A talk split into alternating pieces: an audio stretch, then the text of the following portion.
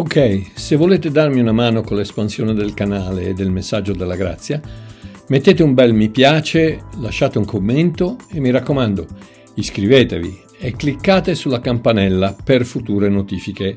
Grazie. Grazie, pace e buongiorno a tutti. Ravvedimento.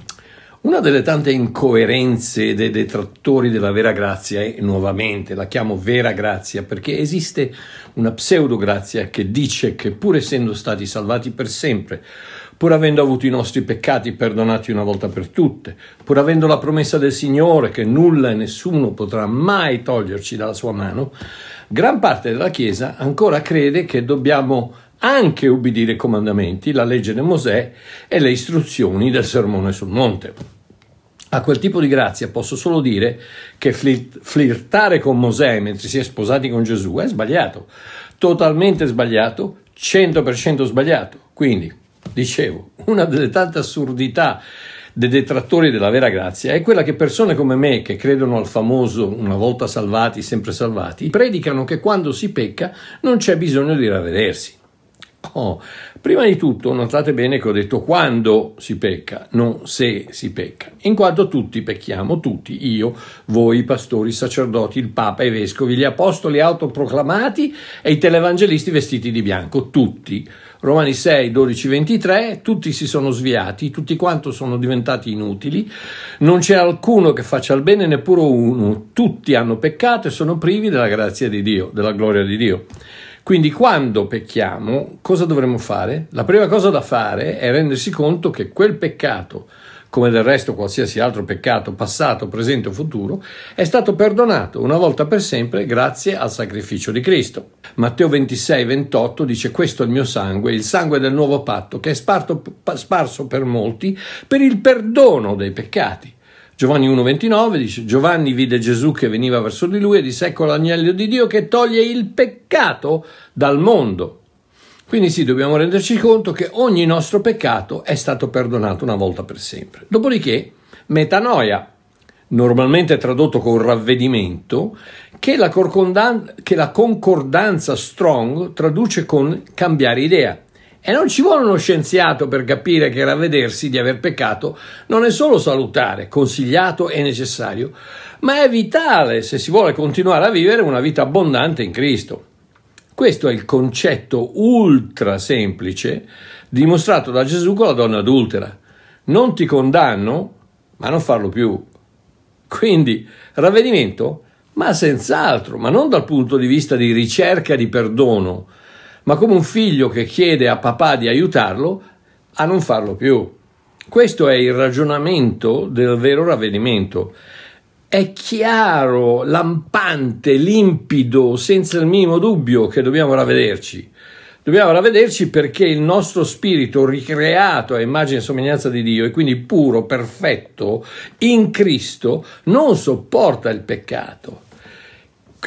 Quindi cosa succede? Se tu pecchi, non sei tu, quando, tu, quando tu pecchi, quando tu pecchi, non sei non perdonato, sei perdonato, ma sei anche depresso, miserabile, triste, eh, eh, deluso, eh, eccetera, eccetera. Perché? Perché il tuo spirito non sopporta il peccato nello spirito del cristiano è tossico.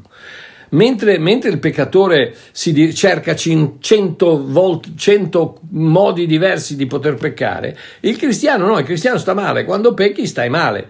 E se non stai male ti consiglio di rivedere un attimo la tua esperienza di salvezza, perché se sei effettivamente salvato puoi peccare quanto vuoi, come vuoi e dove vuoi, ma dentro di te stai male.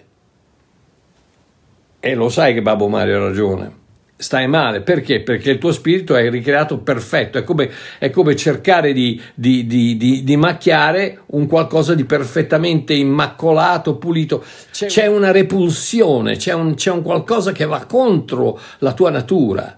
Eh, perché? Perché la tua natura è la natura di Cristo, sei uno spirito con Cristo. Quindi il peccato ti dà fastidio ti, ti, ti, e poi, poi, ti uccide. il, il, il il, la, la, scrittura è chiara, il salario morte, il salario del peccato è la morte. Non è, non è, una, non è una, una, una, sgridatina, una sculacciatina da parte di Dio che poi magari gira la testa vabbè, dice ah, sei perdonato, perdonato. No, amore mio, il salario del peccato è la morte, qualcuno deve morire. E nel Vecchio Testamento morivano i sacrifici sostitutivi, i vari vitelli, eh, agnelli, eccetera, eccetera.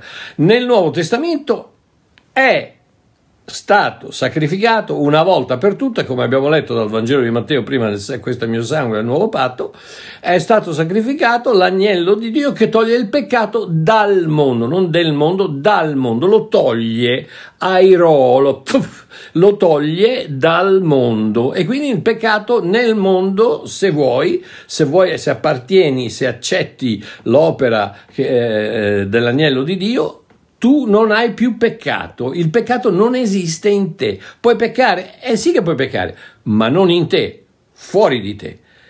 Attitudini sbagliate, azioni sbagliate, ma il peccato dentro di te è stato cancellato, tolto una volta per sempre, non esiste più, non puoi peccare proprio come dice Giovanni nella sua lettera che i figli di Dio non possono peccare, non vogliono peccare, non possono peccare, perché? Perché non si attacca, è come, è come cercare di attaccare la colla su una superficie eh, piena d'olio, non, non, non si attacca, il peccato non si attacca.